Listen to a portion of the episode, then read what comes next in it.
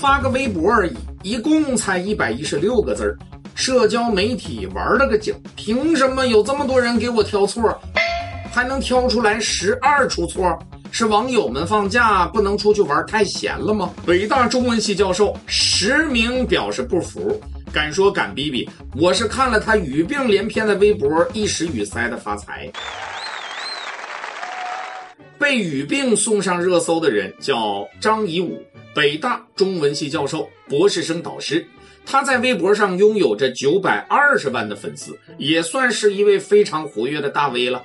四月三十号，张颐武呢发布了一篇一百一十六字的微博，内容是赞扬在上海指导防疫的专家们。这原文啊，我就不念了，确实是不大通顺。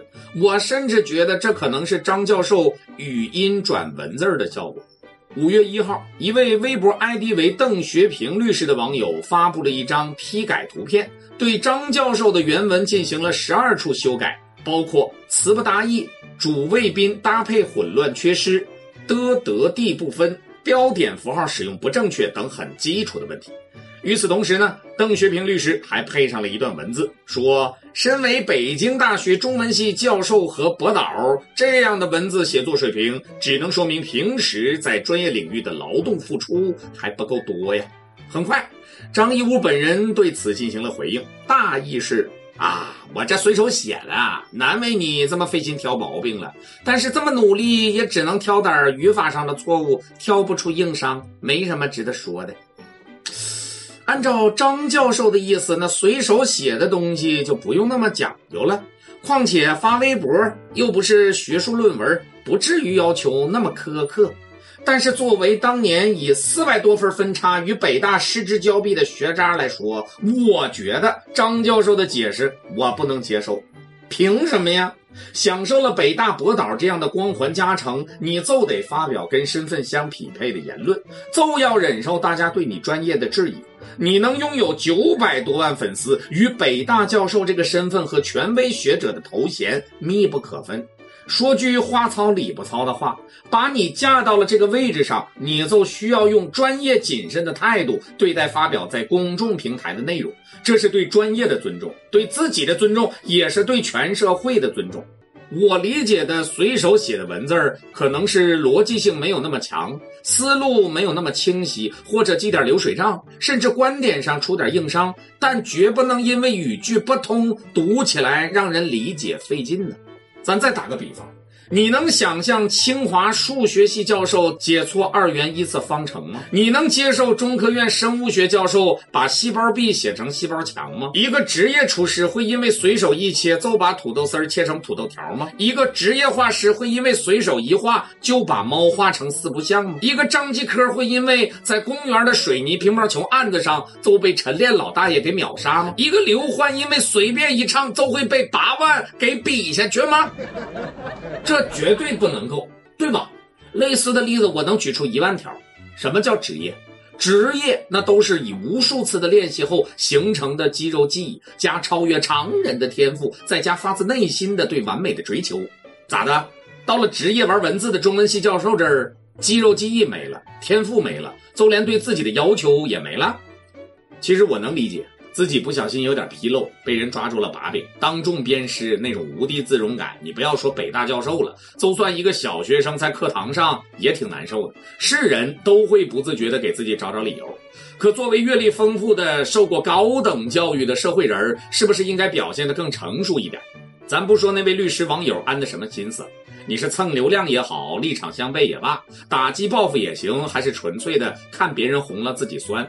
真正海纳百川的学者回应质疑，最起码不应该有那种令人不悦的傲慢感。我们的社会确实需要不同的声音、不同的观点、不同的表达方式，但是语法是有规则和标准的，语言的美感是不分书面和口语的，都要去追求和尊重。我对于专业的中文系教授有一个很粗浅的理解。不一定对，仅供大家参考。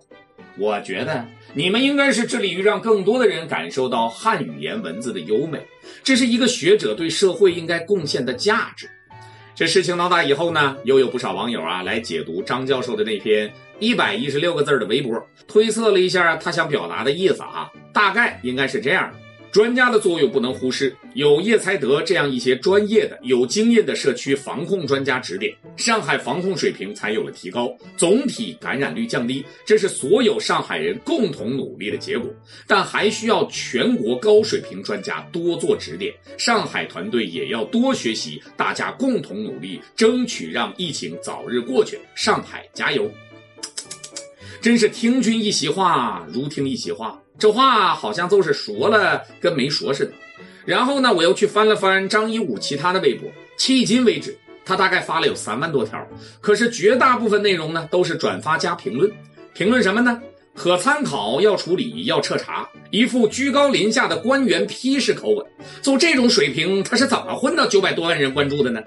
思想自由兼容并包。在北大精神自由的传统下，曾经涌现过陈独秀、李大钊、胡适、钱学同、刘半农、周作人、鲁迅、辜鸿铭、刘师培、梁漱溟等一代学贯中西的大师，更是产生了为了捍卫真理和学术尊严而单枪匹马出来应战，直到战死为止的大师马寅初。